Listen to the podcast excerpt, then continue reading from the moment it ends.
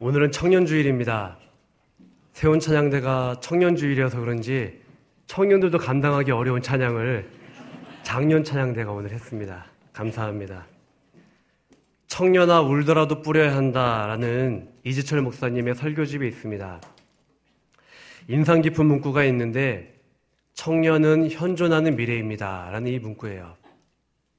이 책을 읽은 지 10년이 지났는데 청년에 대해서 이렇게 근사하게 표현을 할 수 있을까라는 생각이 듭니다.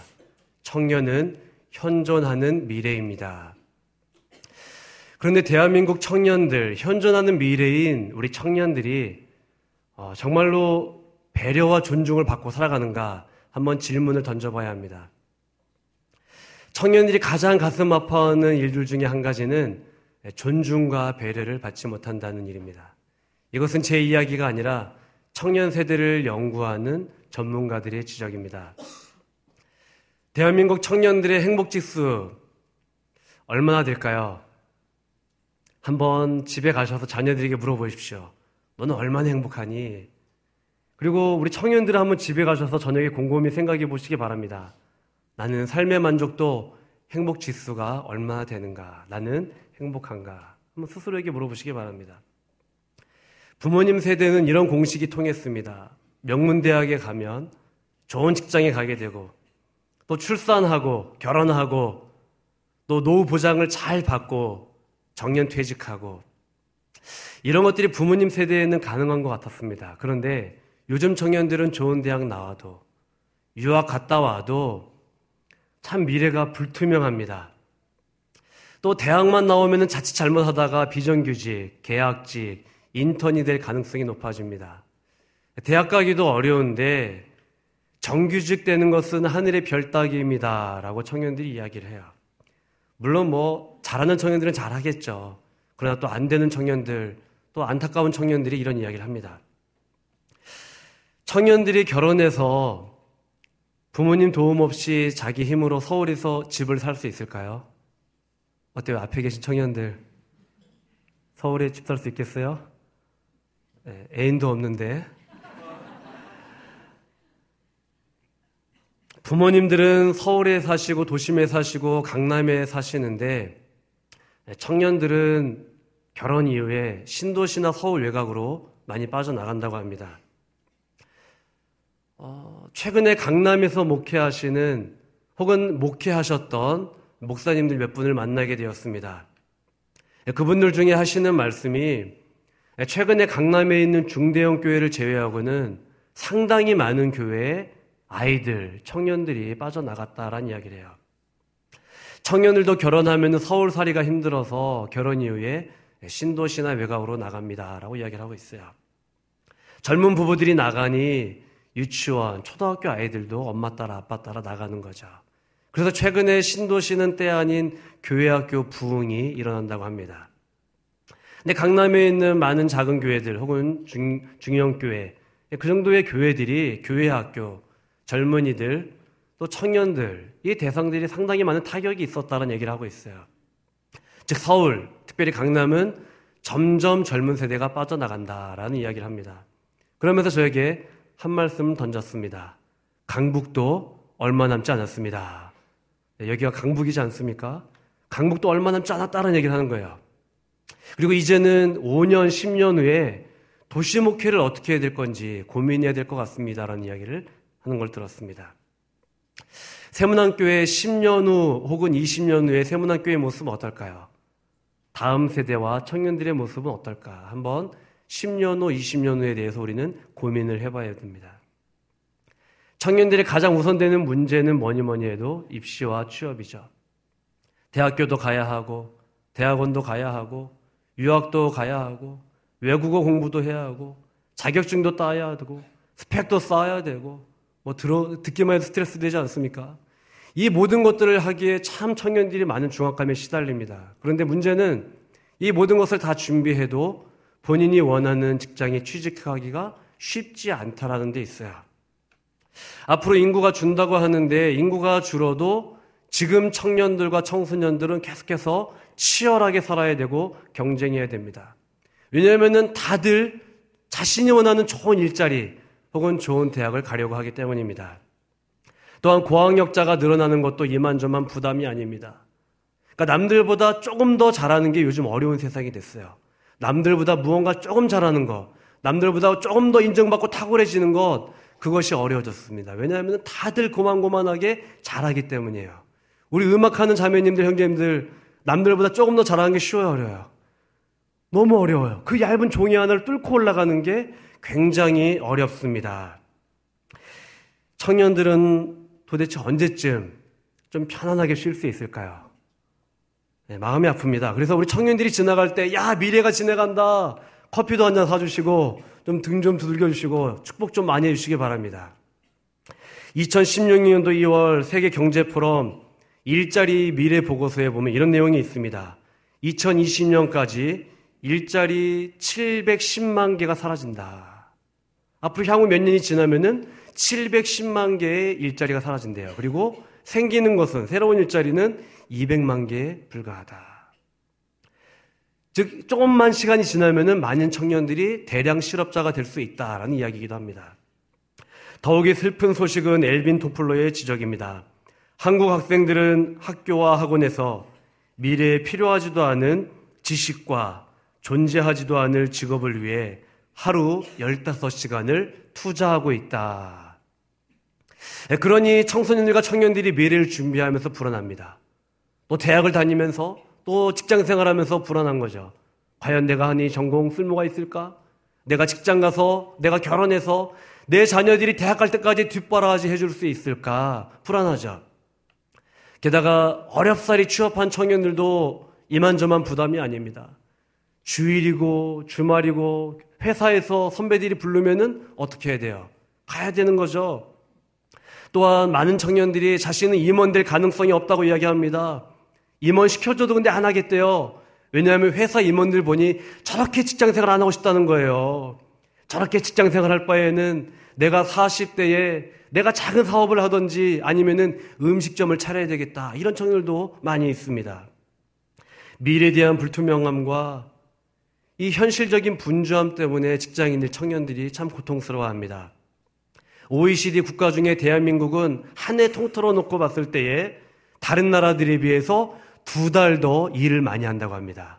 이 이야기는 뭐냐면은 우리나라의 젊은이들 직장인들이 저녁이 없는 삶을 살고 있다라는 얘기예요. 그러니 가족 간의 대화가 정상적으로 오갈 수 있겠습니까? 가정 안에서도 배려와 존중을 받아야 되는데 부모님과 대화할 시간이 별로 없는 거예요. 여러분의 가정에서 자녀들 충분하게 존중과 배려를 받고 있다고 생각하십니까? 또한 자녀들이 직장에서 학교에서 또 교회에서 공동체에서 또 대한민국에서 충분한 배려와 존중을 받고 있다고 생각하십니까? 여기 앉아 계신 우리 청년분들은 어떻게 생각하십니까? 여러분들은 충분한 배려와 존중을 받고 살아가십니까? 예, 요즘 청년들의 일상을 단면적으로 보여주는 것이 인형 뽑기입니다. 인형 뽑기 해보신 분 계시는가요? 예, 최근에 인형 뽑기 전문점이 생겼다고 합니다. 근데 그 인형이라는 게 다 싸구려 인형들이래요. 청년들에게 필요도 없는 인형인데 그거 뽑겠다고 작은 성취를 누리겠다고 돈을 넣고 시간을 낭비하고 있습니다. 이 청년들이 뭐 해도 되는 게 별로 없으니까 인형 뽑기 하면서 만족을 누리는 거예요. 또 재미난 신조어가 있는데 다이소 털이범입니다. 다이소 털이범. 뭐 짐작이 가십니까? 솔직히 필요도 없는 천 원짜리 물건을요 수십 개 구입하고 두 봉다리 가득 들고 나도 쇼핑했다 만족하면서 집에 가는 거예요. 근데 그 물건들 집에 가면 쓸모없는 물건들이죠. 과장하면 이렇게 표현할 수 있습니다. 청년들이 머리로는 명품을 꿈꾸지만 현실은 기껏해야 인형 뽑기, 다이소 털이범, 이것이 청년들의 현주소입니다. 오늘 설교 끝나고 난 다음에 와 목사님 그렇게 재밌는 게 있었군요. 나도 인형 뽑아야 되겠습니다. 다이소를 털어야 되겠습니다. 이런 분은 없을 것입니다. 달리 생각해 보면은 청년들의 삶이 절대적으로 암울한 것만은 아닙니다. 오래전에 번역된 세계가 만일 100명의 마을이라면 이런 책이 있어요. 책 내용은 뭐냐면요. 세계 인구 63억을 100명으로 압축해서 여러 가지 가정을 해봅니다. 이 책에 이런 내용이 있는데 세계 인구를 이제 100명으로 압축했을 때 100명 중에 대학 교육을 받은 사람은 한 명이래요. 그러니까 대한민국 청년들 행복한 거예요? 안 행복한 거예요? 여러분은 1%의 사람입니다. 1%. 또 컴퓨터를 가진 사람은 2명, 14명은 문명, 문맹, 또 25명은 비바람을 피할 집이 없다고 합니다. 17명은 깨끗한 물을 마시지 못하고 은행에 돈이 있는 사람은 8명, 자동차를 가진 사람 8명, 20명은 요양실조에 걸리고 한 명은 죽지, 죽기 직전이고 굶어 죽기 직전이고 20명의 사람들은 폭격과 피습 때문에 공포에 불안에 떨고 있다라고 이야기를 하고 있어요. 그렇게 따지고 보면은 대한민국 청년들 참 풍요와 혜택 속에 살고 있다라고 이야기할 수 있습니다. 그럼에도 불구하고 청년들이 내일에 대해서 불안해합니다. 염려하죠. 그리고 포기하고 싶다고 이야기합니다. 작년에 그래서 한때 나왔던 이야기 있지 않습니까? 7포 세대, 8포 세대. 이것도 포기하고 저것도 포기하고 아무것도 못하겠다.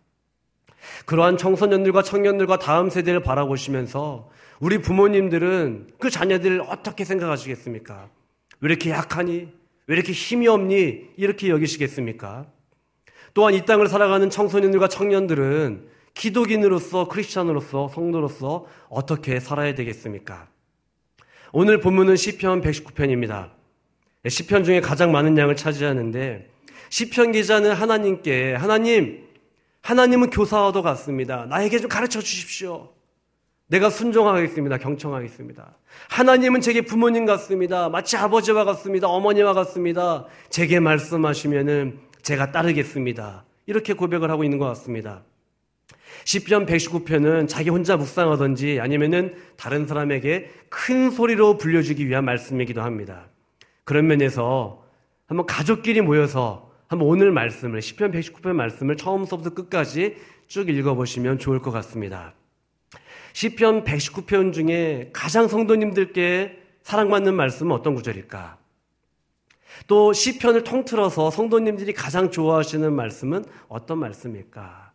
저는 그 중에 한 말씀이 바로 오늘 본문이라고 생각을 합니다. 본문을 다 같이 한번 읽어보겠습니다. 주의 말씀은 내 발의 등이요 내 길의 빛이니이다. 아멘. 다시 한번 읽어보겠습니다. 주의 말씀은 내 발의 등이요 내 길의 빛이니이다. 아멘. 오늘 말씀 중에 주목해야 될 단어는 주의 말씀입니다. 주의 말씀. 시편 기자는 세상의 그 누구의 소리도 아닌 세상의 그 어떤 이야기도 아닌 주의 말씀에 내가 집중하겠습니다.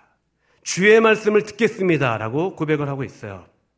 즉 주의 말씀 하나님의 말씀이 어두운 인생을 살아가는 자신에게 작은 등불과도 같습니다라고 그는 고백하고 있어요. 이것은 일종의 찬양 같기도 합니다. 또 강구 같기도 합니다. 기도 같기도 합니다. 하나님이 등불 되어 주세요. 혹은 등불 대신 하나님을 찬양합니다. 마치 그런 것 같아요. 좀 더 쉬운 버전으로 오늘 본문 말씀은 이렇게 읽혀질 수 있습니다. 주님의 말씀, 나의 갈 바를 보여주고 그 말씀, 내 어두운 길에 한 줄기 빛을 비춥니다. 이 말씀을 묵상하면서 저는 이런 그림을 한번 상상을 해봤습니다. 한 치 앞도 보이지 않는 칠흑 같은 어둠 속에 흔들리는 작은 등불을 하나 들고 걸어갑니다. 이 작은 등불은요, 겨우 자신의 그 한 걸음밖에 보여주지 않아요. 그런데 저 멀리 작은 불빛, 한 줄기 불빛이 비칩니다. 그리고 작은 등불을 들고 한 걸음 한 걸음 그 빛을 향해서 나아가는 모습. 저는 오늘 본문을 묵상하면서 그런 그림이 그려졌습니다. 인생을 살아갈 때 어둡고 캄캄하고 아무것도 보이지 않고 두 걸음 세 걸음이 보이지 않는데 주의 말씀 의지하면서 한 걸음 한 걸음 걸어갔었지. 앞이 보이지 않는 그 순간에 절체절명의 순간에 위기의 순간에 하나님이 작은 빛을 보여주셨지. 그 말씀이 내게 생명이 되었지. 그 말씀이 내게 위로가 되었지. 마치 시편 기자는 그렇게 고백하고 있는 것 같습니다. 신약 성경에 보면요. 오직 주님만 바라봤던 믿음의 사람들이 등장합니다. 한 문둥병자가 주님 앞에 나아가 고백합니다. 주님, 저를 깨끗게 하여 주시옵소서. 저를 깨끗게 하여 주옵소서. 혈루병에 걸린 여인은 주님을 만나기 위해서 그 사람들이 많은 광장으로 나아갑니다. 예수의 소문을 듣고 맹인들이 외칩니다. 주여, 우리를 불쌍히 여기소서. 자기 자녀의 문제로, 자녀의 고통의 문제로 또 주님 앞에 나아가 이렇게 외칩니다. 주여, 고쳐 주시옵소서. 인생의 절망과 어두움 속에서 빛이신 예수 그리스도를 바라본 믿음의 사람들을 우리는 성경을 통해서 목격하게 됩니다. 간절히 찾을 때에 빛이시며 소망이신 예수 그리스도를 만난 믿음의 사람들을 우리는 발견하게 되죠. 더 나아가 주님은 그들을 찾아가셨습니다. 마음이 무너지고 상처 입고 찢겨진 그 영혼들을 찾아가셔서 손을 잡아주시고 안아주시고 눈물을 닦아주시고 그들을 일으켜 세우셨습니다. 연약한 인생, 절망 중에 있는 인생을 어둠에서 빛으로 사망에서 생명으로 초대해 주시고 인도해 주셨습니다. 다시 시편 본문으로 돌아와서 시편 기자는 빛이신 하나님, 자신의 인생의 빛 되신 하나님을 찬양합니다. 내 인생의 어두움 가운데 하나님은 소망이셨습니다. 하나님은 생명이셨습니다. 하나님은 빛이셨습니다 라고 고백을 하죠. 그래서 오늘 본문 말씀을 다시 이렇게 읽고 싶습니다. 주의 말씀은 내 발의 등이요 내 길의 빛이니이다. 저는 이 고백이 너무도 인간적이고 또 소박하고 정직하다. 이렇게 저는 생각을 합니다. 시편 기자는 하나님 내 인생의 어두움과 아픔 중에 대낮처럼 나를 밝혀주시고 인도해 주셨습니다라고 그는 고백하지 않아요. 하나님 나는 20년간 30년간 신앙생활 했는데 도무지 앞이 보이지 않았습니다. 내가 어디로 가야 할지 저는 알지 못했습니다. 근데 돌이켜보니 하나님의 말씀이 등불이 되어서 한 걸음, 한 걸음 걸어왔습니다. 그렇게 걸어오다 보니 제가 여기까지 왔군요. 라고 그는 고백하는 것 같습니다. 인생이 평안하고 형통할 때에는요, 하나님의 말씀의 위력과 그 말씀의 위로를 잘 깨닫지 못합니다. 그런데 인생이 낙심하고 절망하고 어려울 때에 하나님의 말씀이 어떠했는지 시편 기자는 이렇게 고백합니다. 제가 오늘 PPT를 준비했는데 한번 PPT를 보면서 다 같이 말씀을 읽어보도록 하겠습니다. 18절 말씀을 읽어보겠습니다. 내 눈을 열어서 주의 율법에서 놀라운 것을 보게 하소서. 아멘. 그 다음에 56절을 읽어보겠습니다. 내 소유는 이것이니 곧 주의 법도들을 지킨 것이니이다. 아멘. 71절을 이어서 읽어보겠습니다. 고난당한 것이 내게 유익이라 이로 말미암아 내가 주의 윤례들을 배우게 되었나이다. 아멘. 그 다음에 103절을 읽어보겠습니다. 주의 말씀의 맛이 내게 어찌 그리 단지요 내 입에 꿀보다 더 다나이다. 아멘. 105절 말씀입니다. 주의 말씀은 내 발의 등이요 내 길의 빛이니이다. 아멘. 마지막으로 165절 읽겠습니다. 주의 법을 사랑하는 자에게는 큰 평안이 있으니 그들에게 장애물이 없으리다. 아멘. 방금 우리들이 읽은 말씀은요, 짧은 인생을 살았지만 제 인생의 어둠이 찾아왔을 때 저에게 큰 위로와 힘이 되었던, 빛이 되었던 말씀이기도 합니다. 시편 기자는 흔들리는 세상, 어두운 세상, 앞이 보이지 않는 세상에서 하나님의 말씀이 내 인생의 작은 등불이 되셨습니다. 내 인생의 한 줄기 빛이 되셨습니다라고 그는 고백하고 있습니다. 인생의 고난과 어려움 중에 참 생명이 무엇인지, 소망이 무엇인지, 위로가 무엇인지, 참 빛이 무엇인지 그는 발견하게 되었어요. 그리고 확실하게 고백을 합니다. 주의 말씀. 주의 말씀. 주의 말씀이 어두운 내 인생의 빛이셨습니다. 주의 말씀이 내 인생의 소망이십니다. 주님의 말씀이 내 인생을 이끄십니다라고 그는 확신 있게 자신 있게 고백합니다. 사람들은 확실한 것을 찾고 갈망합니다. 확실한 상황, 확실한 사람, 확실한 미래, 확실한 약속. 그러나 오늘 일도 잘 모르는데 어떻게 내일 일을 장담할 수 있겠습니까? 자기 자신에 대해서도 잘 모르는데 어떻게 누군가에 대해서 확신할 수 있죠? 상황은 바뀝니다. 사람들도 변합니다. 내 자녀들의 문제에 대해서 어떻게 부모님이 약속을 하고 장담을 할 수 있겠습니까? 불투명한 내일, 앞이 잘 보이지 않는 상황 속에서 우리가 장담할 수 있는 것은 아무것도 없습니다. 시편 기자는 인생을 살면서 또 신앙생활하면서 다음과 같은 사실을 깨닫게 됩니다. 하나님, 흔들리는 세상 속에서 하나님이 제 인생에 등불이셨습니다. 하나님이 소망이셨습니다. 하나님이 제 인생의 위로가 되셨습니다. 어두운 광야길, 외로운 광야길, 혼자 가는 길이라고 생각을 했는데 하나님이 제 인생에 작지만은 불빛을 비치셨습니다. 그러니 제가 어찌 하나님을 찬양하지 않을 수 있겠습니까? 제가 어찌 감사하지 않을 수 있겠습니까? 제가 어찌 하나님을 의지하지 않을 수 있겠습니까? 시편 기자는 고백하고 있죠. 말씀을 정리하려 합니다. 때로는 인생의 광야 길, 어두운 길을 걸어갑니다. 그럴 때 사랑하는 성도님들은 누구를 의지하시겠습니까?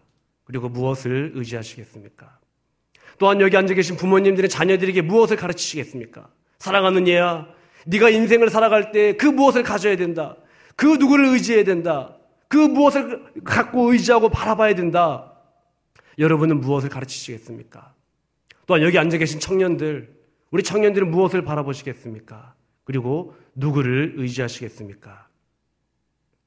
흔들리는 세상 가운데에 오직 하나님 바라보는 저와 여러분에게를 간절히 소망합니다. 때로는 어두운 인생길을 걸어갑니다. 그러나 주의 말씀, 주님의 말씀, 하나님의 말씀이 내 인생의 등불이십니다. 하나님의 말씀이 내 인생의 빛이 되십니다. 소망이십니다. 생명이십니다. 이 확실한 약속의 말씀을 듣고 주의 말씀, 주의 말씀 의지하여 거친 광야길, 인생길을 걸어가시는 저 여러분 되기를 간절히 소망합니다. 이 시간 자녀를 위해 잠시 기도할 텐데 우리 1분만 기도하겠습니다. 다음 세대 또한 자녀들 청년들이 이 땅에서 오직 주의 말씀에 귀를 기울이게 하여 주옵소서. 오직 하나님께 소망을 두는 믿음의 자녀들 되게 하여 주옵소서. 다 같이 1분 정도만 기도하겠습니다. 하나님 감사합니다. 하나님 우리는 내일 일을 자랑할 수 없습니다.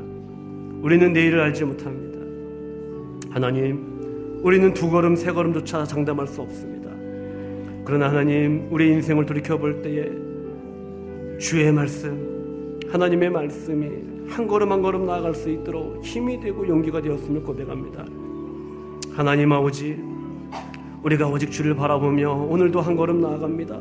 주의 말씀 듣고 또 한 걸음 나아갑니다. 하나님 아버지 붙들어 주옵시고, 우리 사랑하는 자녀들, 우리 부모님들, 하나님 우리 온 교우들 붙들어 주옵시고, 내일 일을 자랑하지 아니하며 오직 하나님을 의지하며 믿음으로 나아가는 저희 모두가 될 수 있도록 인도하여 주옵소서. 혹이라도 낙심과 절망 가운데 있는 영혼들 붙들어 주옵시고 참 소망이신 하나님 바라보게 하시고 주의 말씀은 내 발의 등이요 내 길의 빛이십니다. 아버지 이것을 절대적으로 고백하며 살아갈 수 있는 저희 모두가 될 수 있도록 인도하여 주시옵소서. 모든 것을 맡깁니다. 우리의 다닐 길을 인도하여 주옵소서. 예수님의 이름으로 감사하며 기도합니다.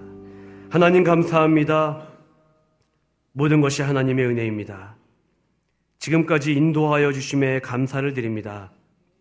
거친 인생길, 광야길, 어두운 길을 걸을 때에 함께 하시고 인도하여 주심에 감사를 드립니다. 그러나 당장의 문제와 어려움과 아픔과 고통으로 인하여 낙심하기도 합니다. 흔들리기도 합니다. 질그릇처럼 깨지기 쉬운 우리를 붙들어 주시옵소서. 그러나 인생의 어둠과 흑암 중에 한 줄기 빛을 비추어 주시고 꼭 필요한 때에 주의 말씀을 들려주시니 감사합니다. 그 말씀이 오늘의 빛과 소망이 되게 하여 주시옵소서. 또한 불투명한 미래와 장담할 수 없는 삶을 살아가는 자녀들과 청년들을 붙들어 주시옵소서. 오늘을 살아가고 감당할 수 있는 힘과 지혜와 용기를 허락하여 주시옵소서. 혹여라도 세상의 것, 땅의 것을 줬다가 믿음 잃어버리지 않도록 우리의 자녀들을 붙들어 주시옵소서. 우리 주 예수 그리스도 이름으로 기도합니다. 아멘.